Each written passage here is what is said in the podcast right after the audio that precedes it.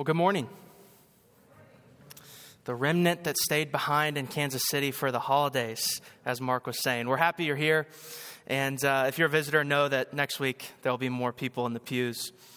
Uh, if, I, if I haven't gotten a chance to meet you yet, my name's Quinn. I'm a member and a deacon here at Wornall Road Baptist Church.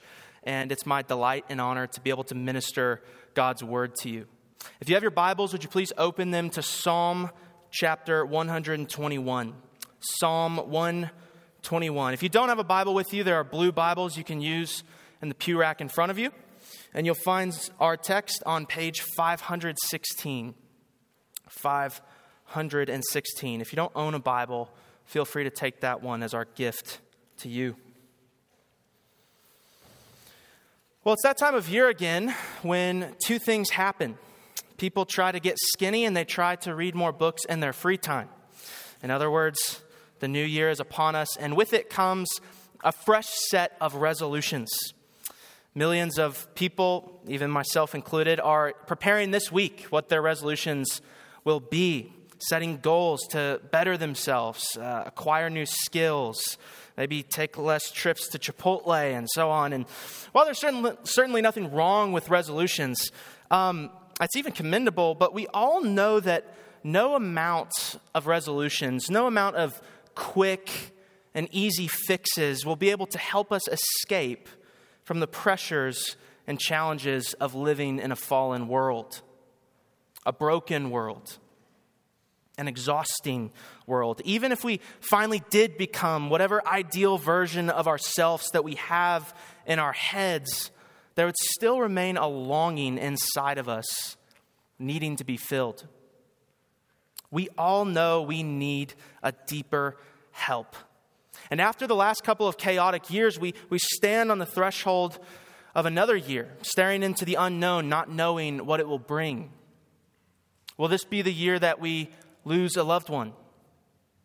Will this be the year that we're laid off from our jobs? Will this be the year that our health collapses? We all know we need a help.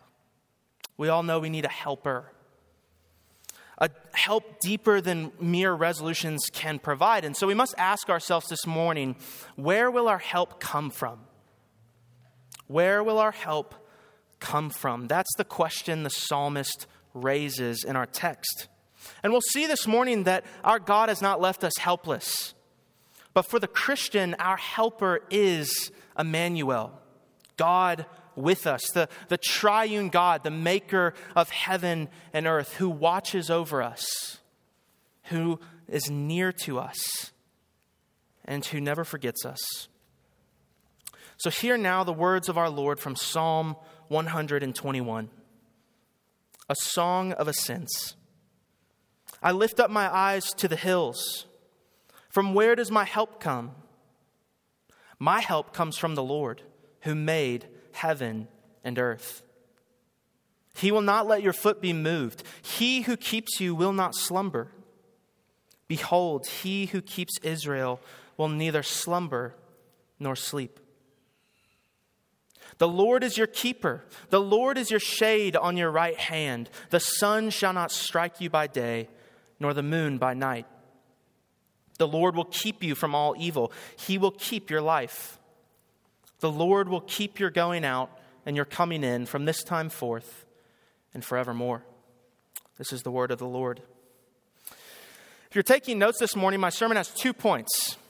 One, where our help is found, verses 1 and 2. Where our help is found. And point number two, what our help is, verses 3 through 8. What our help is. So, point number one where our help is found.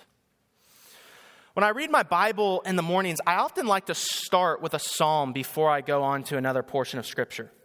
Uh, reading a psalm, perhaps even singing a psalm or praying a psalm, is a great way to, to jumpstart your heart into communing with God when you feel cold. When you don't know what to pray or what words to say, the words of the psalmist greet you, waiting to be used. Maybe you do something similar. Uh, you pick a psalm to read before you rush off to work or put your kids on the bus. Maybe you read a chapter of the Psalms before you go to bed with your spouse or, or your child. Because the Psalms are, and, and they have been for millennia, a rich treasury for God's people to draw upon for comfort, both in times of sorrow and in times of joy.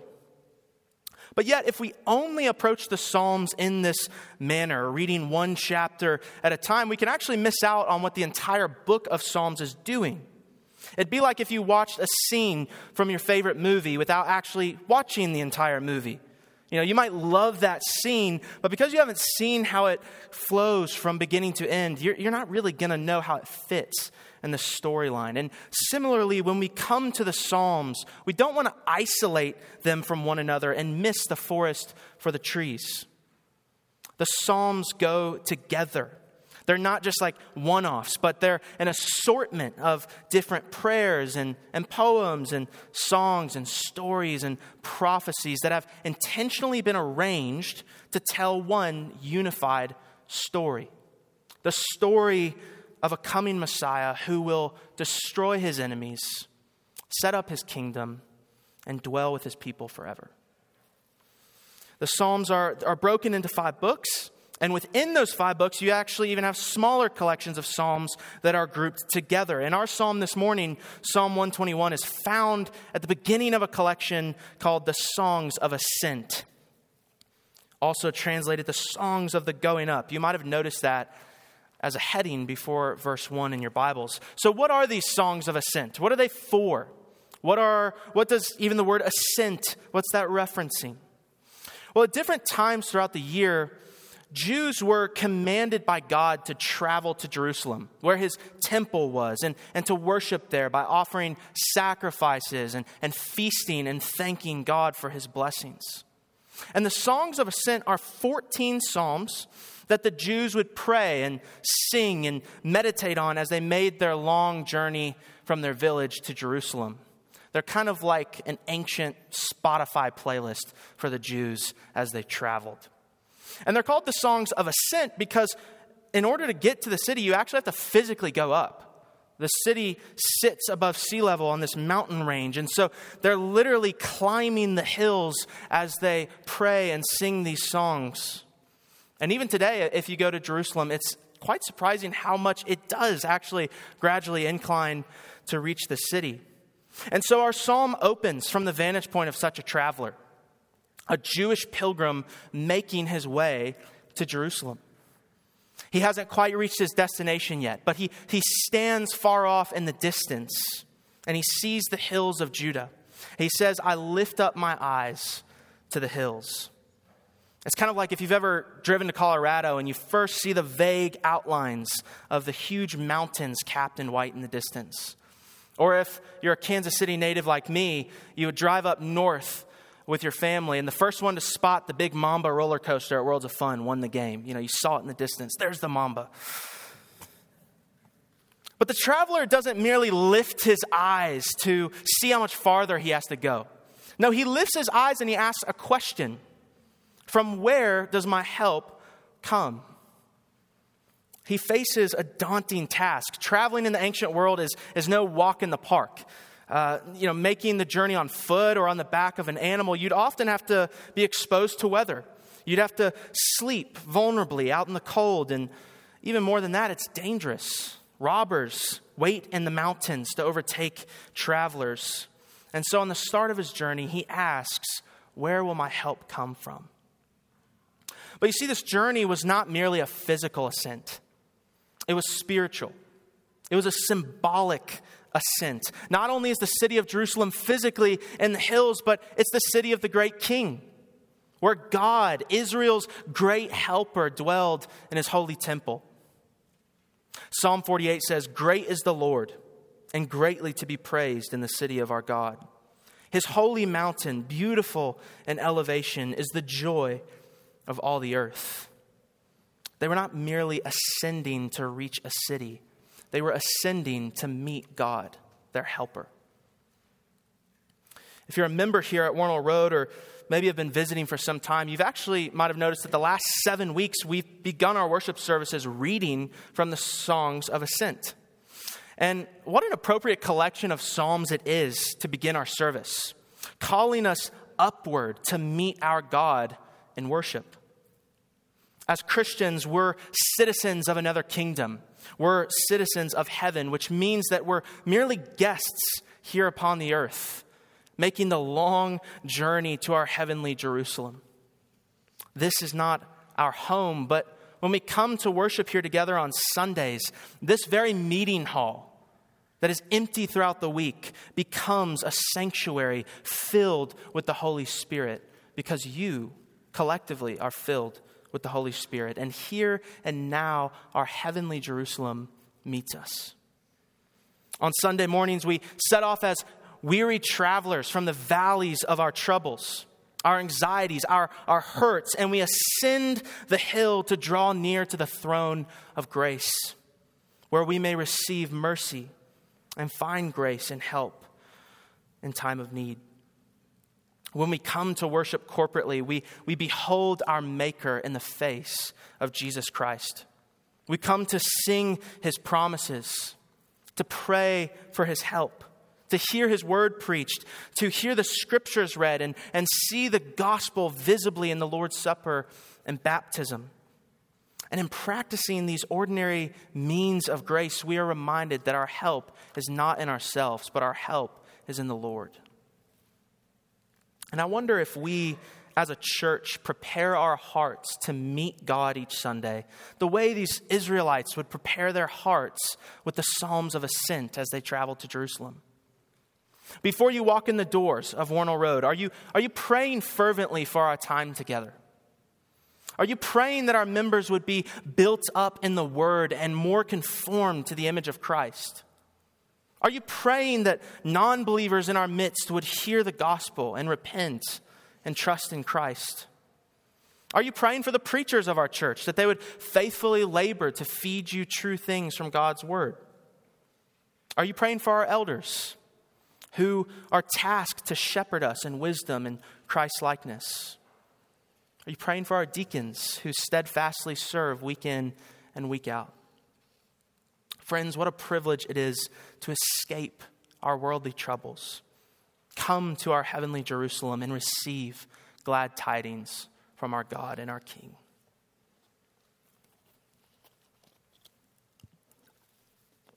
While surrounding Jerusalem are other hills.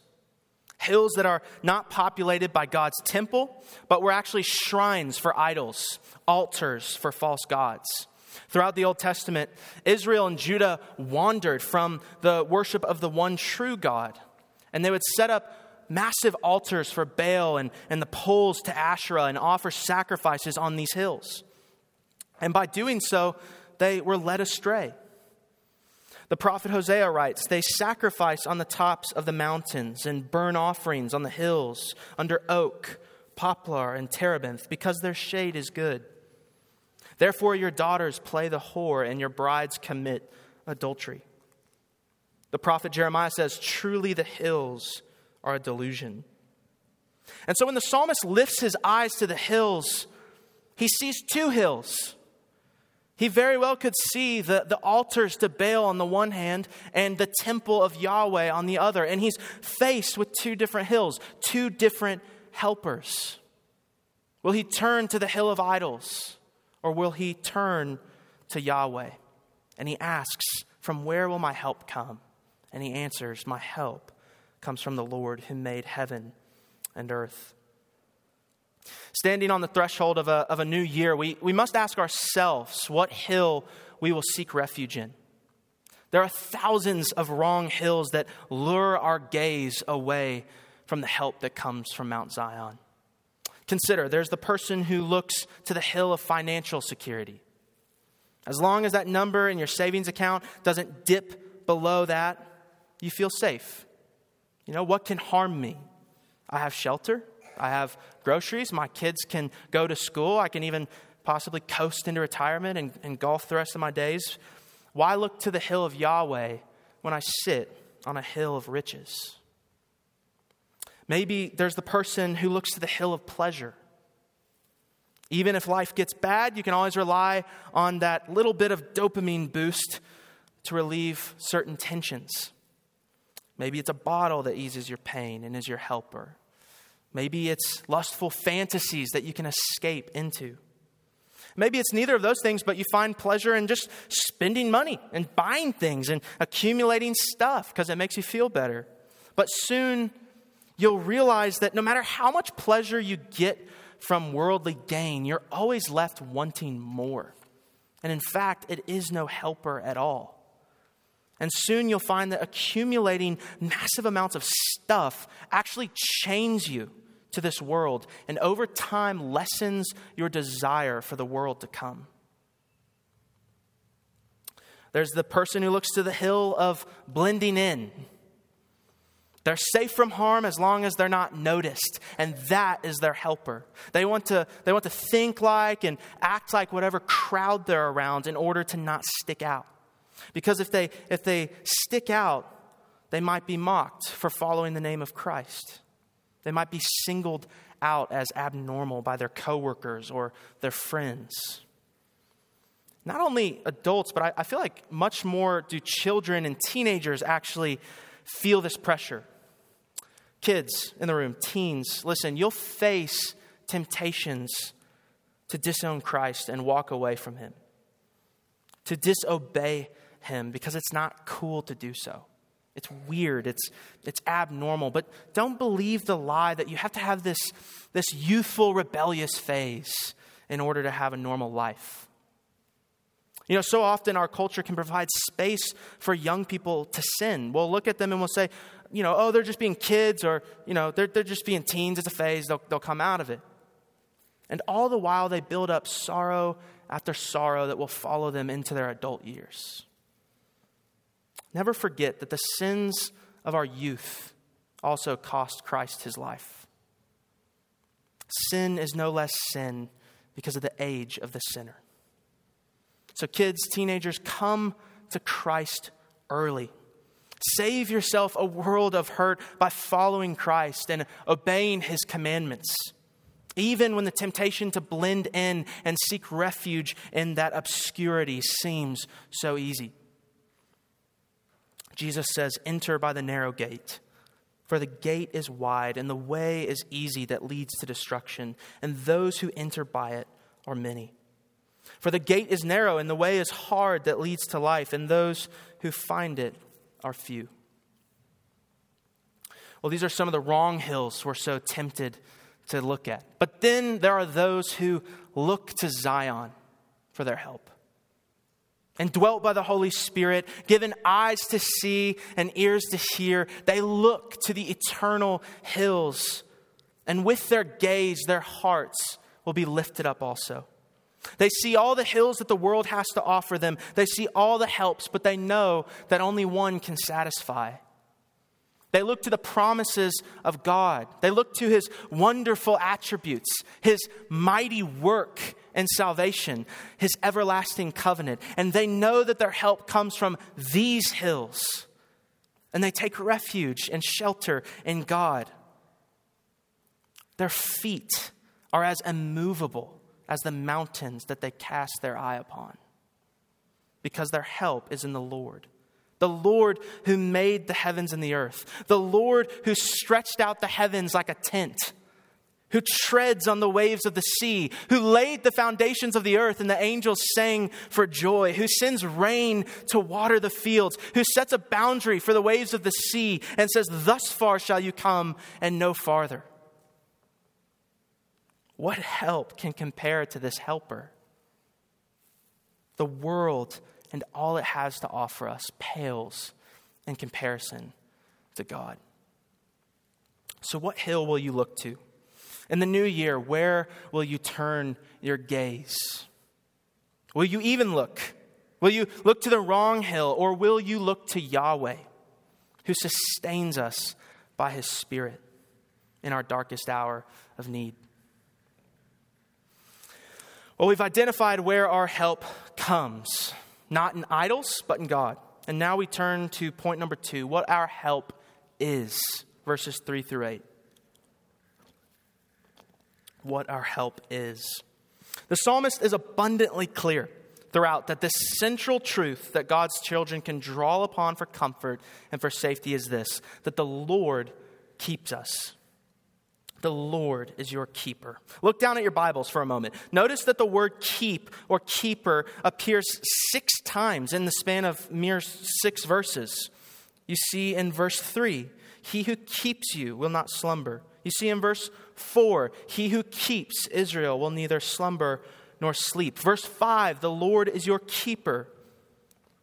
Verse 7, the Lord will keep you from all evil. He will keep your life. Verse 8, the Lord will keep your going out and your coming in. It's a word that comes up again and again. And to convince us that God is our keeper, the psalmist shows us three ways that God's keeping is seen in certain promises. Three ways. First, the Lord watches over you. Verses 3 through 4. The Lord watches over you. Two, the Lord is near to you. Verses 5 and 6.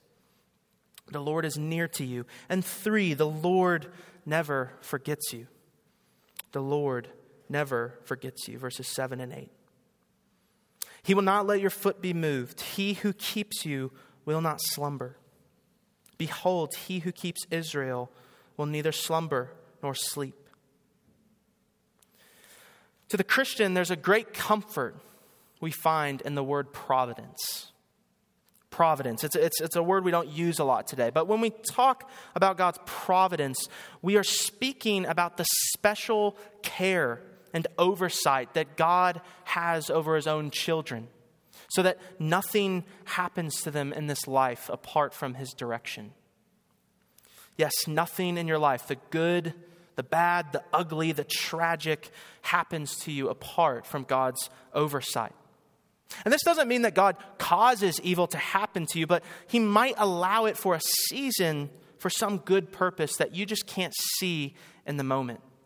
And all three of these promises in the psalm God's watching, His nearness, His remembrance of you they're all aspects of His one providence.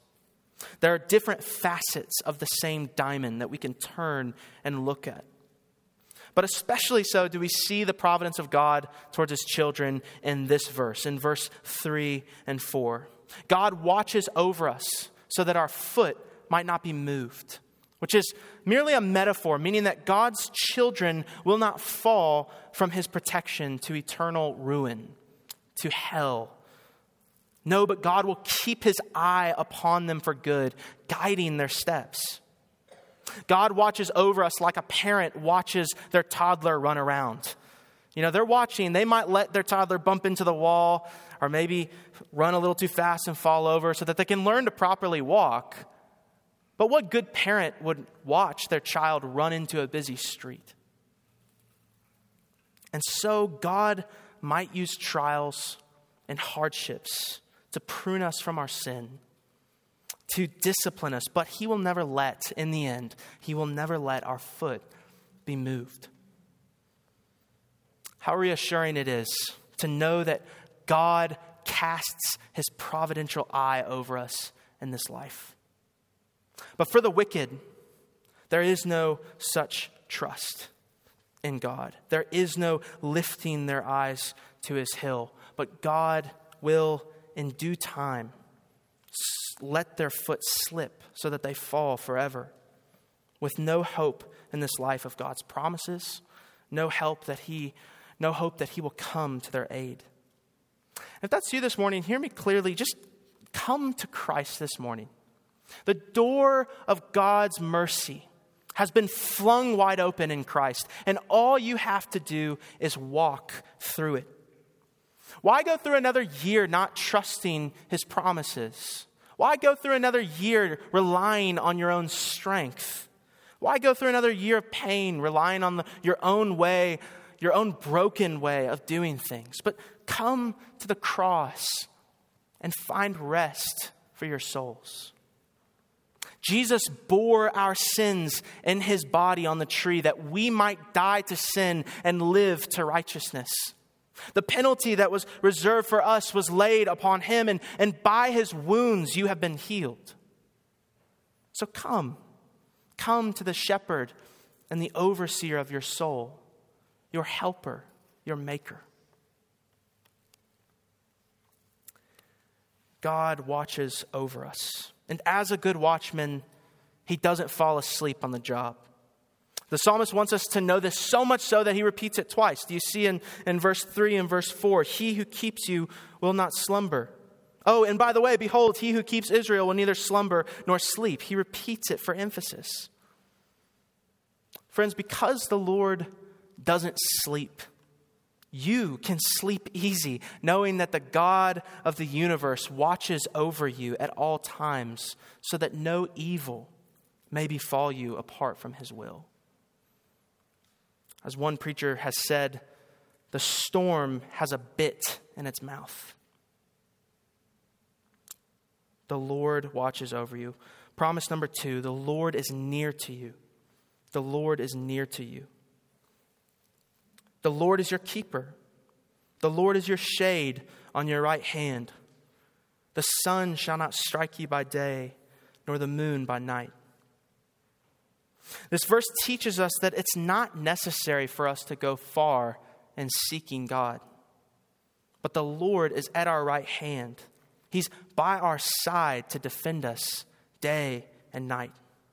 The same Lord who separated the morning from the evening at creation ensures that the sun will not strike us by day nor the moon by night. Do you see how all these promises they tie back into verse 2? Where it says that our help is in the Lord who made the heaven and the earth. And because the Lord is the creator of all things, he can so order his creation to be for our good and for his glory. And he wants us to know that in this verse, he does so and he is near to us. Kids, have you ever played outside on like a really hot day, like in the street, and you notice if you turn around, like your shadow's just right there? Anywhere you go, you might even be freaked out by it. Anywhere you go, your shadow just follows you, and you might not even notice it at first. Well, that is the picture we have that God is as close to you and offers his help in times of need as your shadow is close to you. Wherever you go, God will go. And there's nowhere that we can run where he would lose sight of us. I think one doubt we're so easily vulnerable to especially when going through a rough season or, or a rough year, is to think that God stands far off, that he's, he's distant, that he, that he looks through these binoculars, disinterested, and watches your life. Maybe when you think that when you pray, your prayers just vanish into the atmosphere, or, or maybe you think that God listens to your prayer, but he's kind of like checking his watch the whole time you're praying.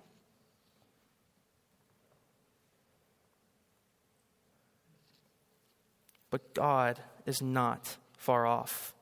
Friends, his desire all throughout Scripture is to be with us. He walks with Adam in the garden. He's in, he tabernacles in the midst of Israel in the wilderness. He's with them in Jerusalem. When they're exiled from the land, God leaves and he appears to Ezekiel on the banks of the river to show that wherever his people go, he goes. And most of all, he draws near to us in the God man Christ Jesus. The Word became flesh and dwelt among us. The great truth of Christmas that we just celebrated yesterday and, and all last week that God took on flesh, condescended to sinful man, and dwelt among us. He is our Emmanuel, God with us. And when he dwelt bodily for three short years, do you, do you notice where he is most of the time? He's not far off. He was like a good shepherd in the midst of his sheep, having compassion on them. He goes directly into the crowds.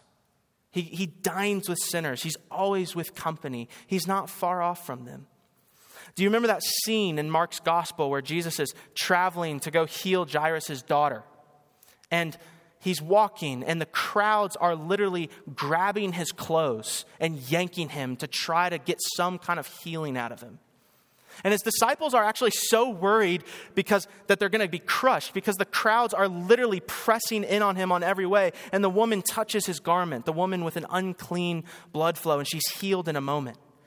Well, do you notice that, that Jesus is calm in the midst of all these people? It's where he desires to be. He's not, he's not repulsed to have all these people around him, but he delights to be near to sinners. He delights to be our light in the midst of darkness. And he doesn't, he doesn't move reluctantly towards us. The next time you read through the Gospels, just like take a note in the back of your mind the geography of Jesus. Like, where is he? Where is he placed? And you'll find that he is near and not far off. Despite what our emotions would have us believe, it's impossible for God to be far from his covenant people. I know in my, in my own life, God can feel distant if I don't have some like favorable impulse of emotion towards Him. If I'm, if I'm reading my Bible in the morning or praying to Him and I don't feel this, this, these, this emotion towards him that I almost think that like my quiet time was wasted. But friends, be careful if the only meter by which you measure God's nearness is your emotional response to him and to his word. It's not, your time with him is not wasted if you don't have this like mountaintop fall on your face experience because he's preparing you in those moments to learn his promises so that in times of need, in times of help, you can draw upon them. While the experience of our communion with God might ebb and might flow, our union with Him in Christ stands cemented in His promises. So take heart that God is near to us. Promise number three the Lord never forgets you. Verses 7 and 8. The Lord never forgets you. If he watches over you, if he's near to you, then how could he ever forget you? It just kind of logically follows. The Lord will keep you from all evil, he will keep your life. The Lord will keep your going out and your coming in from this time forth and forevermore. I love these promises because they just wash over you like, like cool water in the desert, like, like, like wind on a hot day like a, like a furnace on a cold night. God's promises are just sweet. He watches over us. He's near to us. He never forgets us. And the imagery in this closing portion of our psalm is that of Christ as a shepherd and we as his sheep. It's actually repeating the words of one of the covenant blessings that Moses gave to Israel in Deuteronomy when he says, Blessed shall you be when you come in, and blessed shall you be when you go out.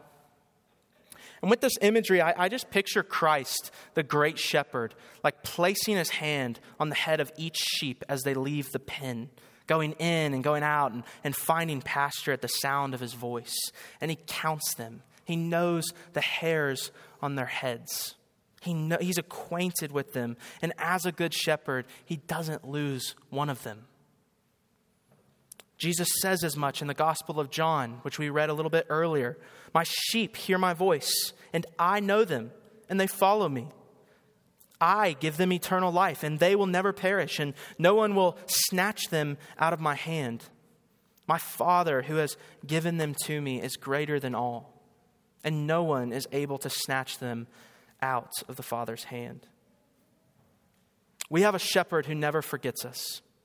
He's not lost one of all the Father had given him. If he did, he would, he would no longer be called the Good Shepherd. And if you're tempted to feel forgotten by God or, or overlooked, I only ask Will he who has engraven you on the palms of his hands now forget you? Will he who registers you in the book of life now forget your name all of a sudden? Loved ones, the great shepherd of Israel is in no danger of forgetting his own flock. The Lord is not like man that he should forget. But he will come again one day to take us up from this world so that we might be where he is and dwell with him forevermore. Do you, do you remember when he's praying to the Father before he's crucified? He says, My desire is that they might be where I am, that they might experience the love and the fellowship that the Son has with the Father.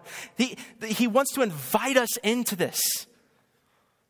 He doesn't forget us. He wants us to spend eternity with us, to dwell near with us. And He goes to such great lengths, to even death on a cross, so that He might be where we are.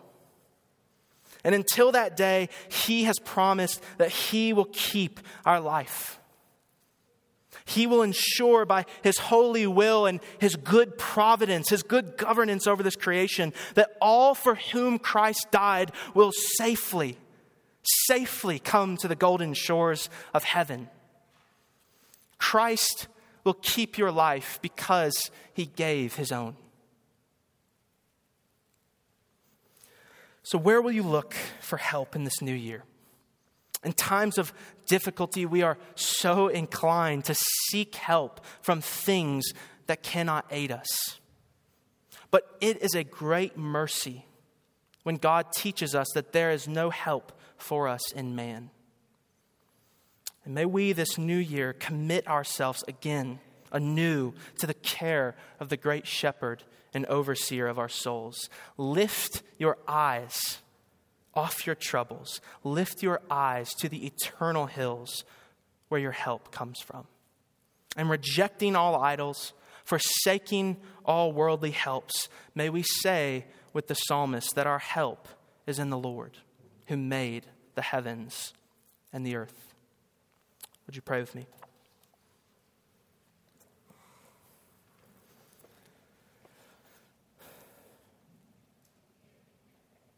Heavenly Father, we know that you watch over us, that you're near to us, that you never forget us.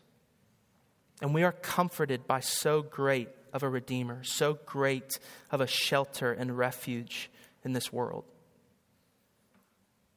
May we not walk through another year on our own, but may we know and be encouraged and lifted up that our great shepherd walks with us, that he is at our right hand to defend us, to keep us safe from all that might come our way. We pray that when we have lack of faith, that you will do what you say. When we have lack of faith in your promises, that you will build us up again in Christ. That we will give ourselves entirely to your direction and to your guide. And may this be a great comfort for us in this new year. We thank you for who you are. We thank you that you go to such great lengths to reveal your promises to us, that you sign your promises in your Son's blood. We pray all this to the Father in the name of Jesus Christ and the power of the Holy Spirit. Amen.